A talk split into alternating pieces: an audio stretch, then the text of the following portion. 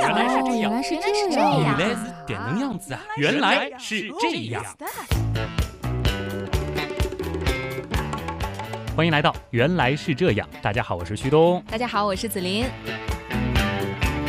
我们都说啊，秋风起，蟹脚痒。嗯整个这一段时间呢，都是一个吃螃蟹的好时节。当然了，这个螃蟹呢，主要指的是大闸蟹啊。嗯，但是其实就我个人而言，无论是海蟹、河蟹。啊，什么大闸蟹、梭子蟹、帝王蟹什么的，我都是非常喜欢吃的。好，我们今天不是嗯说吃蟹哈，虽然说旭东这么一说，可能很多人都在流口水了，嗯然后哎憧憬那个吃蟹的画面。对但是我们今天不是要说怎么吃蟹，嗯，而是要跟大家说，诶，螃蟹原来也有很多的知识，对，原来有很多的东西是你不知道的。嗯，当然我们不会去说啊，螃蟹它是多么的营养，嗯，它的这个热量又不高，口感又好结果呢又富含蛋白质，有很多的这个人体所需的这些元素。我们要说的呢，可能更多的是从文化、从生物的角度来说一说，最近大家一直在吃的螃蟹。哇，文化，啊，螃蟹也能说出文化比如说咬文嚼字一下啊，啊。螃蟹，螃和蟹，你知道其实中国有很多的词语。最简单的例子，比如说凤凰，凤和啊凰其实指这个雄性的凤和雌性的凰，那么它统称在一块儿是凤凰。嗯。那类比一下，你想螃蟹，螃是虫字旁一个旁边的螃，嗯。蟹上面一个解，下面一个虫，哎，那它有什么区别呢？你还没有拆字的时候，我还想说，那螃蟹肯定是一个是公的，一个是母的嘛。呃，这个想法呢还是有点道理的啊，但是呢，螃蟹的情况和凤凰是不一样的。嗯螃呢，最早指的是在海中的螃蟹。哦，这个蟹呢，则是指在淡水，比如说江河湖当中的这个螃蟹啊。嗯，不过现在呢，已经没有什么区别了。我在海里看见，哦，这是螃，然后我在淡水，中看到说，哦，这是蟹。这个是蟹没什么好，我觉得这是只螃。拿个那个大家一直吃的那个海蟹梭子蟹嗯嗯。啊，说给我来两只螃妈妈。今天给你烧了一只螃，是这个概念是吧？呃，扯远了，扯远了啊！我们回到这个九十月份嘛，这个最热销的一种蟹类了，大闸蟹啊。对，大闸蟹我们都说要九雌十雄，嗯就是农历九月吃雌蟹，农历十月吃雄蟹，这又是为什么呢？这个雄蟹、雌蟹怎么分辨？你应该知道啊。嗯，我就是看后面那个肚子嘛，一个是三角形，一个是嗯圆的。圆的啊。嗯这个叫九月圆萁，十月间，直熬饮酒，菊花天。这个呢嗯是一句诗，说的呢就是九雌十雄嗯啊。吃蟹的人大家都知道的一个俗语啊，它有什么样的道理呢？因为在农历九月的时候呢，差不多就是我们南方地区入秋的时候了。对这个时候呢，就是螃蟹啊，它也要生宝宝嘛，这是螃蟹的一个繁殖的季节。嗯，那么这个时候呢，在雌蟹的腹部呢是充满了卵粒，这个我们就说的这个卵黄啊，它其中就有一部分的成分是螃蟹的这个蟹卵。这个时候呢，蟹黄会非常的饱满，就显得非常的壮啊。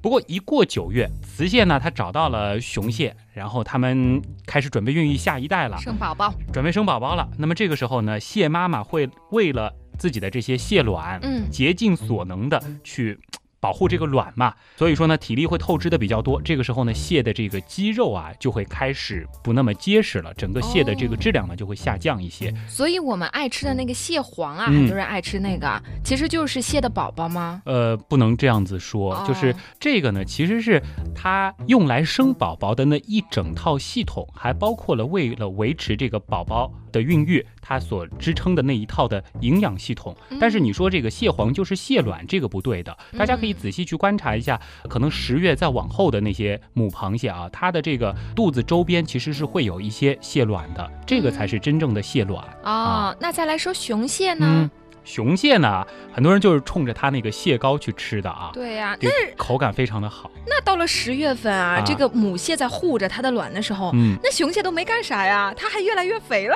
你可能会想，这个雄蟹和母蟹，它们不是已经爱情结合过了吗？这个雄蟹为什么反而到了十月份，这个肚子里边东西越来越多了呢？嗯，很多人都说啊，这个蟹膏就是雄蟹的这个性腺啊，其实呢也不完全是那些可能让有些女生觉得有些反感的东西啊。嗯其实呢，这个当中还有很大一部分是脂肪。哦，那你想，这个十月左右嘛，天气就开始变冷了，对吧？是雄蟹呢，它也要储备一些能量。哦，就跟我们这儿的人长秋膘是一个道理啊。和母蟹相比呢，公蟹长得会稍稍的慢一些。嗯到了十月份左右呢，它这个脂肪开始越堆越多了，这个时候蟹膏就真的肥美了。哦，原来我们平时只知道啊，农历九月要吃雌蟹，农历十月要吃这个雄蟹，嗯但是背后的道理一直都不知道啊。啊。今天终于知道了。那说起吃螃蟹呢，一直有一句话叫“第一个吃螃蟹的人”，哎呀，特别勇士的感觉哈。嗯那这个人到底是谁呢？呃，我们先来说一个跟科学跟历史没什么关系的传说啊，嗯而且这个人的塑像呢，现在还是能够看到的，就在阳澄湖。嗯，相传呢是在大禹治水的年代啊，在阳澄湖附近呢有一种夹人虫，哦这应该知道是什么东西了吧？就是螃蟹，就是螃蟹 啊。说这个长相凶恶，每到夜晚呢就爬上岸偷吃稻子，然后呢用它这个夹子呢把人给夹伤了。嗯，当地人呢就是又怕又拿它无可奈何，只能呢用火驱赶。但是呢这个火一熄灭，夹人虫呢又卷土重来了。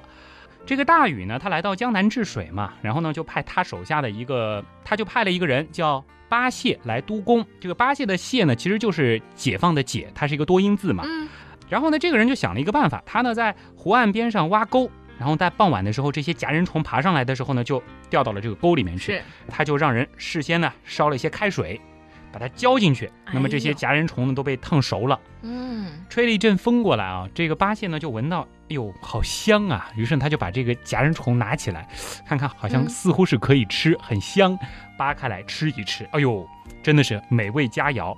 于是呢，这个故事就在阳澄湖周边传开了，当地人呢就再也不怕这个夹人虫了，而是都把这个夹人虫，也就是螃蟹抓起来吃了。嗯那么这个叫八蟹的人，也就是传说当中吧，第一个吃螃蟹的人。这还挺巧合啊，嗯他还叫八蟹，然后他还是第一个吃螃蟹的人。所以我觉得呢，这更是一个传说了，因为嗯你想，这个阳澄湖附近有一个地方叫八城，对，然后呢，这个人呢又姓八，对名蟹，可能是根据八城和螃蟹，当然这个中间是先有因还是先有果，我们不可考证，但它毕竟只是一个传说。你都说这是一个传说，你都说这可能是啊，结合了各个元素结合起来的一个故事。啊那你还在这里跟我们听众朋友讲啊？我们原来是这样，不是一个很严谨的一个节目吗？不是一个科普节目吗？你光靠这样的故事，肯定不能让我们的听众信服的。呃，我的出发点呢，主要是想大家既然是橘黄蟹肥的时候嘛，吃着大闸蟹呢，听听典故也挺有意思的啊。嗯，那如果真的要去考证中国第一个吃螃蟹的人是谁呢？其实挺难的。目前我们可以找到关于第一个吃螃蟹的人的明确记载呢，是在东汉的时候有一个叫郭宪的人，他撰写的叫《汉武洞明记》。这个书呢讲的是汉武帝的故事，其中呢有这样一段啊，叫“善愿国常贡一蟹”，嗯这是一段古文，意思呢是有一个叫善越国的地方，然后向皇帝得进贡嘛，他们就进贡了一只巨大的螃蟹，而且呢号称这个螃蟹是有一百只脚。哇，不过呢，这个《洞明记》呢，它是专门记这些稀奇古怪的事情的，嗯内容呢难免有些浮夸啊。起码在这个记载当中说了有蟹这个东西，而且是用来吃的。如果你真的要说汉武帝他是第一个吃螃蟹的人呢，也不能算错。嗯，但是你埋下一个伏笔哈，嗯 你说这个它还是一个既怪异之事的一个洞明记，对吧？。对，那是不是还有更能够有说服力的这个说法呢？我觉得更有说服力的呢，应该是在这个《周礼》当中啊，有这样一段注解，说是叫荆州之鱼，青州之蟹序。这个呢就写得很明确了，说了两个地方的这个代表的产物。只可惜呢，这个《周礼》呀，它的编著年代有很多的争议，我们没办法据此来推断。中国人开始吃蟹的确切年代，嗯，因为《周礼》有是说是春秋时候写的，战国时候写的，甚至说是周朝的时候就有了。但是更多的说法呢，说是可能是在西汉或者是东汉。不管怎么说，起码中国人开始吃蟹的确切年代是在汉代开始。嗯，也就是说，这个具体的时间呢，非常的难考证了。但是，的确，为什么说吃螃蟹的人啊啊很勇敢？因为就像我们第一个传说故事里面，想想是挺可怕的。虫啊，哎它会夹人，嗯很痛，对不对？但是敢去吃它的人，的确是需要很大的勇气。对，就像有人说这个很大很肥的那种蜘蛛啊，其实它烤一烤，它里边的这个肉也是能吃的。我想当时吃螃蟹的那个人，他们的这个心态也是这样吧，面对这种恐怖的东西。换一个话题，换一个话题吧。我来问你一个问题啊，螃蟹，嗯，龙虾，嗯，还有一种呢叫皮皮虾，也有的地方呢说是叫这个虾菇或者是赖尿虾，对，这三种动物啊，嗯，你来猜一猜，它们其中的哪两个关系比较近呢？你说的龙虾是小龙虾吗？小龙虾或者肯定是海虾都可以。那肯定是龙虾和皮皮虾的关系近呀。第一，它们都有“虾”这个字；嗯，第二，它们长得比较像，好像看上去是这样啊。肯定就是这样的你。想皮皮虾也是有个虾头，对吧？嗯然后身体那么一大段，虽然说这个脚好像长得有些不一样只是龙虾它是一个圆身体，皮皮虾它是一个扁身体，啊，然后颜色稍微有点不一样。反正你就觉得它们肯定跟蟹的关系比较远，嗯它们两个虾比较近。听众朋友，你们觉得我说的对不对呢？那相信大家应该猜到了，我既然会这样问你，可能肯定这个答案会有些大吃一惊啊。嗯，跟大家说，其实螃蟹和龙虾，包括海虾，我们说的是这些明虾、对虾之类的虾，包括河虾，它们是非常非常近的关系。而相比之下呢，这个皮皮虾和这两个东西可以说是完全没关系了。啊虽然说它也叫虾，我们来看一下啊，这个皮皮虾呢，它是属于节肢动物门，到这一步呢还是一样的。接下来呢，它是软甲纲啊口足目。那么我们说的这个螃蟹啊、河虾、海虾、龙虾什么的呢，全部都属于节肢动物门下面的甲壳纲十足目。嗯注意到了吗？它们在纲的这个层面就已已经不一样了。，对，打个比方啊，这个皮皮虾和虾的区别呢，差不多是猴子和鸡的关系。差那么远啊！因为呢，猴子是属于哺乳纲，鸡呢是属于鸟纲。哦，那么螃蟹和虾，它们的关系是什么呢？螃蟹和虾呢，就类似于我们比较熟悉的猴子和猩猩的关系，它们是嗯在同一个目十足目下的。猴子和猩猩都是灵长目。哦，还真是隔得挺远的。哎，但你刚刚说到的那个十足目啊，嗯就是十条腿是吗？嗯对对啊，不对，啊，螃蟹是八条腿啊，龙虾还有明虾，好像腿很多啊，数不胜数的感觉，就感觉肚子上有好多小腿。对呀、呃，这里呢，我们要说一下啊，就是这个为什么说它们是十足目呢？其实都要算上螃蟹和虾的那个钳子，嗯，加在一块儿，哦一共是十条腿。就你得把那个也当腿嘛，你不能说这个就不是它的腿了，虽然是钳子长得有些不一样啊。嗯另外呢，我们说这个龙虾、海虾，它肚子上的这一排这个小小的角，嗯其实叫游泳肢，你不能叫它足。嗯你说螃蟹的这个头在哪儿？螃蟹的头就是在它有眼睛呀，嗯能，看见螃蟹的眼睛，就是嗯在跟肚子对应的那另外一边。然后它不是有是有那个须吗？那你说螃蟹的胸在哪儿？螃蟹的胸就是那个白壳的那一面呀，就是一面是有一个壳，啊？然后一面就是我们刚才说到那个圆的和那个三角。哦，你就觉得就我们说的这个螃蟹的这个盖，那是背，那它的头在哪儿？它的头在里面。告诉你啊，其实螃蟹这种东西呢，它挺奇葩的。嗯，我们可以说它是既没有头也没有胸，或者说它既有头也有胸，因为它的头也是它的胸，它的胸也是它的头。我不能理解。我们管这个螃蟹的，我们说的这个蟹壳的部分啊，叫它的头胸部。它的壳是它的头胸部。嗯，就整个这个是。然后你说的这个，我们分辨螃蟹公母的这个三角或圆的这个地方，嗯是它的腹部。其实吃螃蟹你就知道这一部分是可以掰开的，对，螃蟹这一部分它也是自己可以打开的。嗯这个部分呢是它的腹部。呀，嗯，听众朋友们可以理解吗？我觉得大家可能需要拿一只蟹，或者是啊那个在网上去查一下蟹的图片，啊同时看着可能会比较理解啊。大家如果更不能理解的话，我可以再说一个毁三观的东西。我们一直说虾，嗯你觉得虾有头吗？虾有头啊，嗯我们不都是吃的时候会那个？虾头，对呀、我告诉你，这个虾头其实就是螃蟹的这个部分。我们刚说的这个头胸部的部分，虾它也是没有头的，因为我们说的这个虾的那个身体的那个部分，其实是虾的那个腹部，对应的就是螃蟹的那个三角形或者是圆形的那个肚子。一点儿也不毁三观，我突然有点懂了。哎因为我们其实不是吃的时候也会看到那个，就是一折一折，是不是有点像？而且掰开来里边是不是也有小角？对对对啊啊，原来这就是为什么螃蟹和虾其实是很近的一种关系、啊。好，问题一个接着一个哈，嗯这个问题解决了之后，又有一个问题了。大家有没有想过啊？我们在煮虾或者蟹的时候哈，它原来大部分都是青色的，嗯对吧？那种黑青色的，但是一煮，哇，它变成红色了，嗯，好问题。这是为什么呢？这个呢，就要说到虾和蟹啊，它们的这个外骨骼，其实就是它们的这个壳当中啊，有一种物质呢，叫做虾青素，它还有一个名字叫虾红素。虽然说它一青一红，感觉是两种颜色，但实际上呢，说的是一种东西，就是我们姑且就叫它虾青素啊。好，它呢是属于类胡萝卜素。那么胡萝卜素大家应该都知道啊，这个颜色呢是橘黄色偏红的。胡萝卜色嘛。对，这种色素呢，原本的颜色就是橙红色。不过呢，它有一个特点，它它可以和不同种类的蛋白质相结合，会变成像红色啊、橙色啊、黄色啊、绿色啊、蓝、灰、紫等等。这么多变，哎，其实你想想看，这些颜色就是我们熟悉的虾和蟹，各种各样的颜色在野生状态下其实都能看见啊。，对，在加热的过程当中呢，那么多其他的颜色，也就是说它们组成的这种蛋白质，遇到高温呢会被破坏、变性，或者说呢和这个虾青素分离。嗯，那么颜色呢就变成了虾青素或者叫虾红素，它本来的那个颜色橙红色。哦，这也就是为什么螃蟹和虾，哎，把它煮一煮之后，它的外壳会变色了，而鱼什么的很少会有变色的情况。哦，原来是这样。我们说到蟹哈，发现蟹还有一个特点，嗯那就是非常的霸道。横行霸道，霸对吧？呢？啊，对，横着走，哎然后还很有气势，走得还很快。两个大爪子在那儿啊，大钳子在那儿吭哧吭哧的啊啊。为什么螃蟹它是横着走的，它不能往前走呢？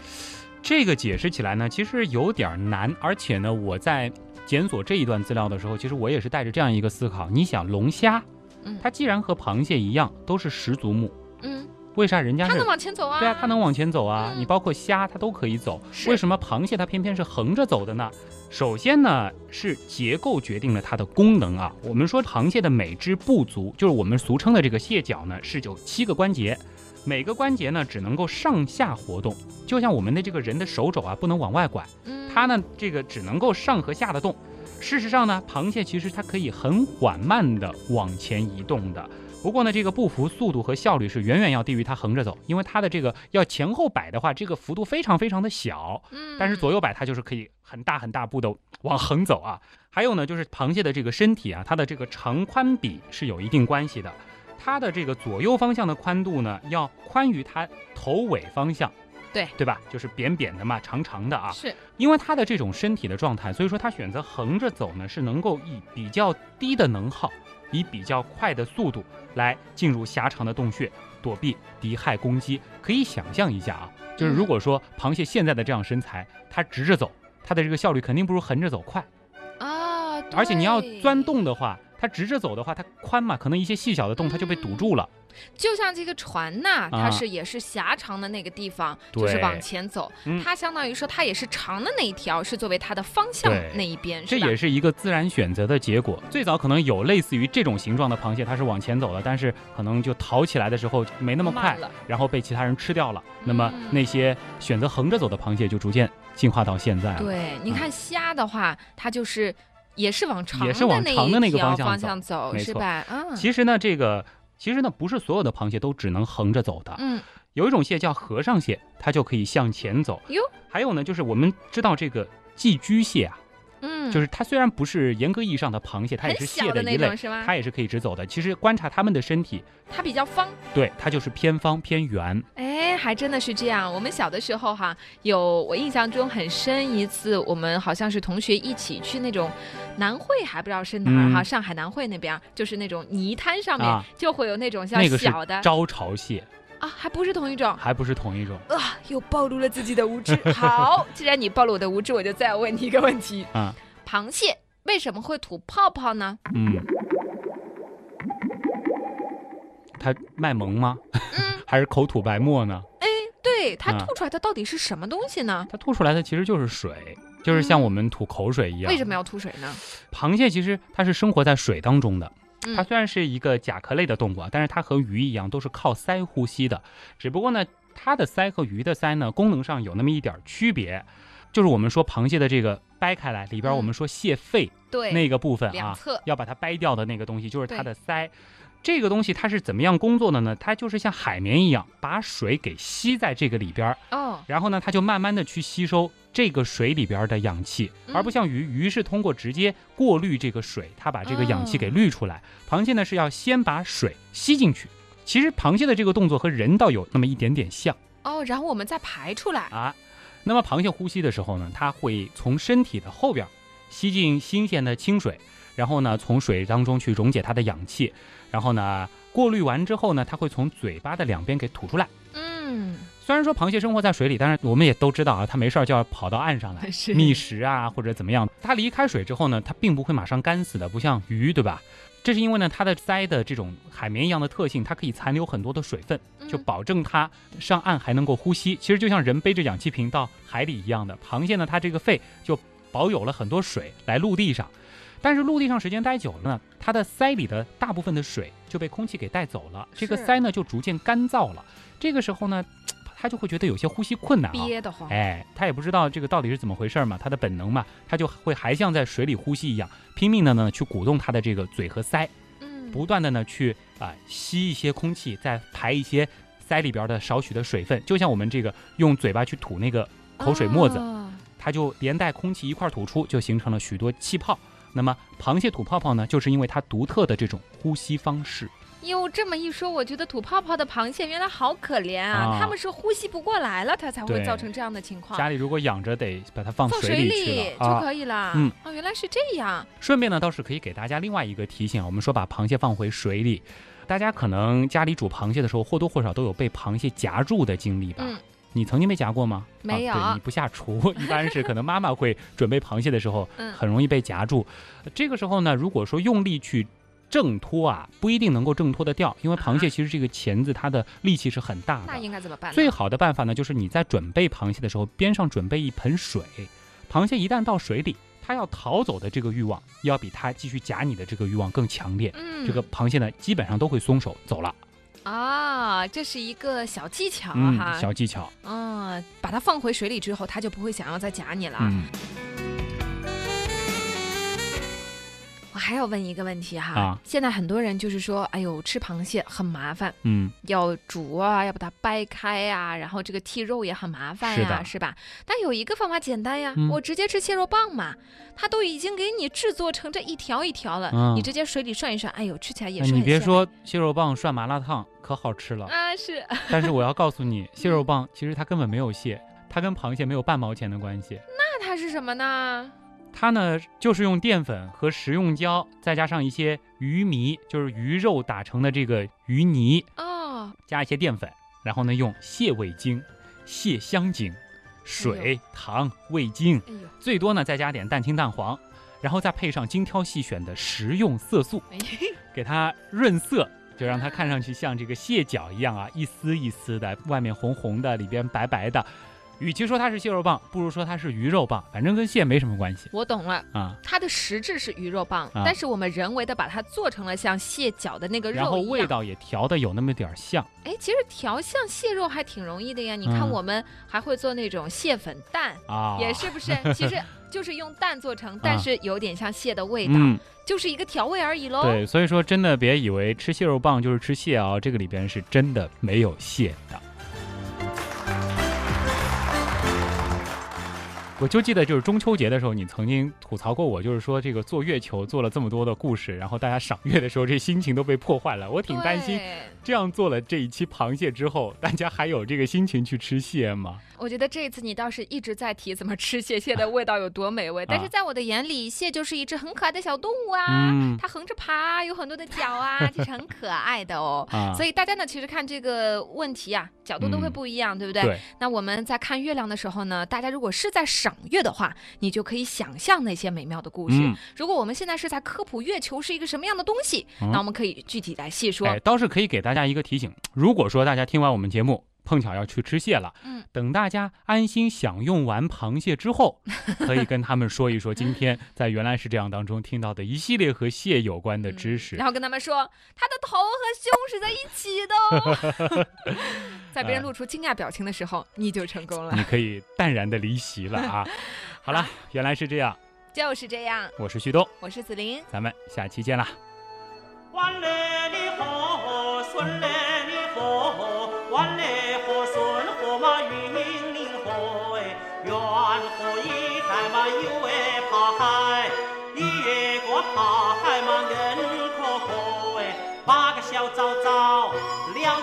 脚脚，小妹儿来挑水噻，夹着小妹儿的脚，痛又痛得很嘞，甩也甩不脱，这个哪里爬？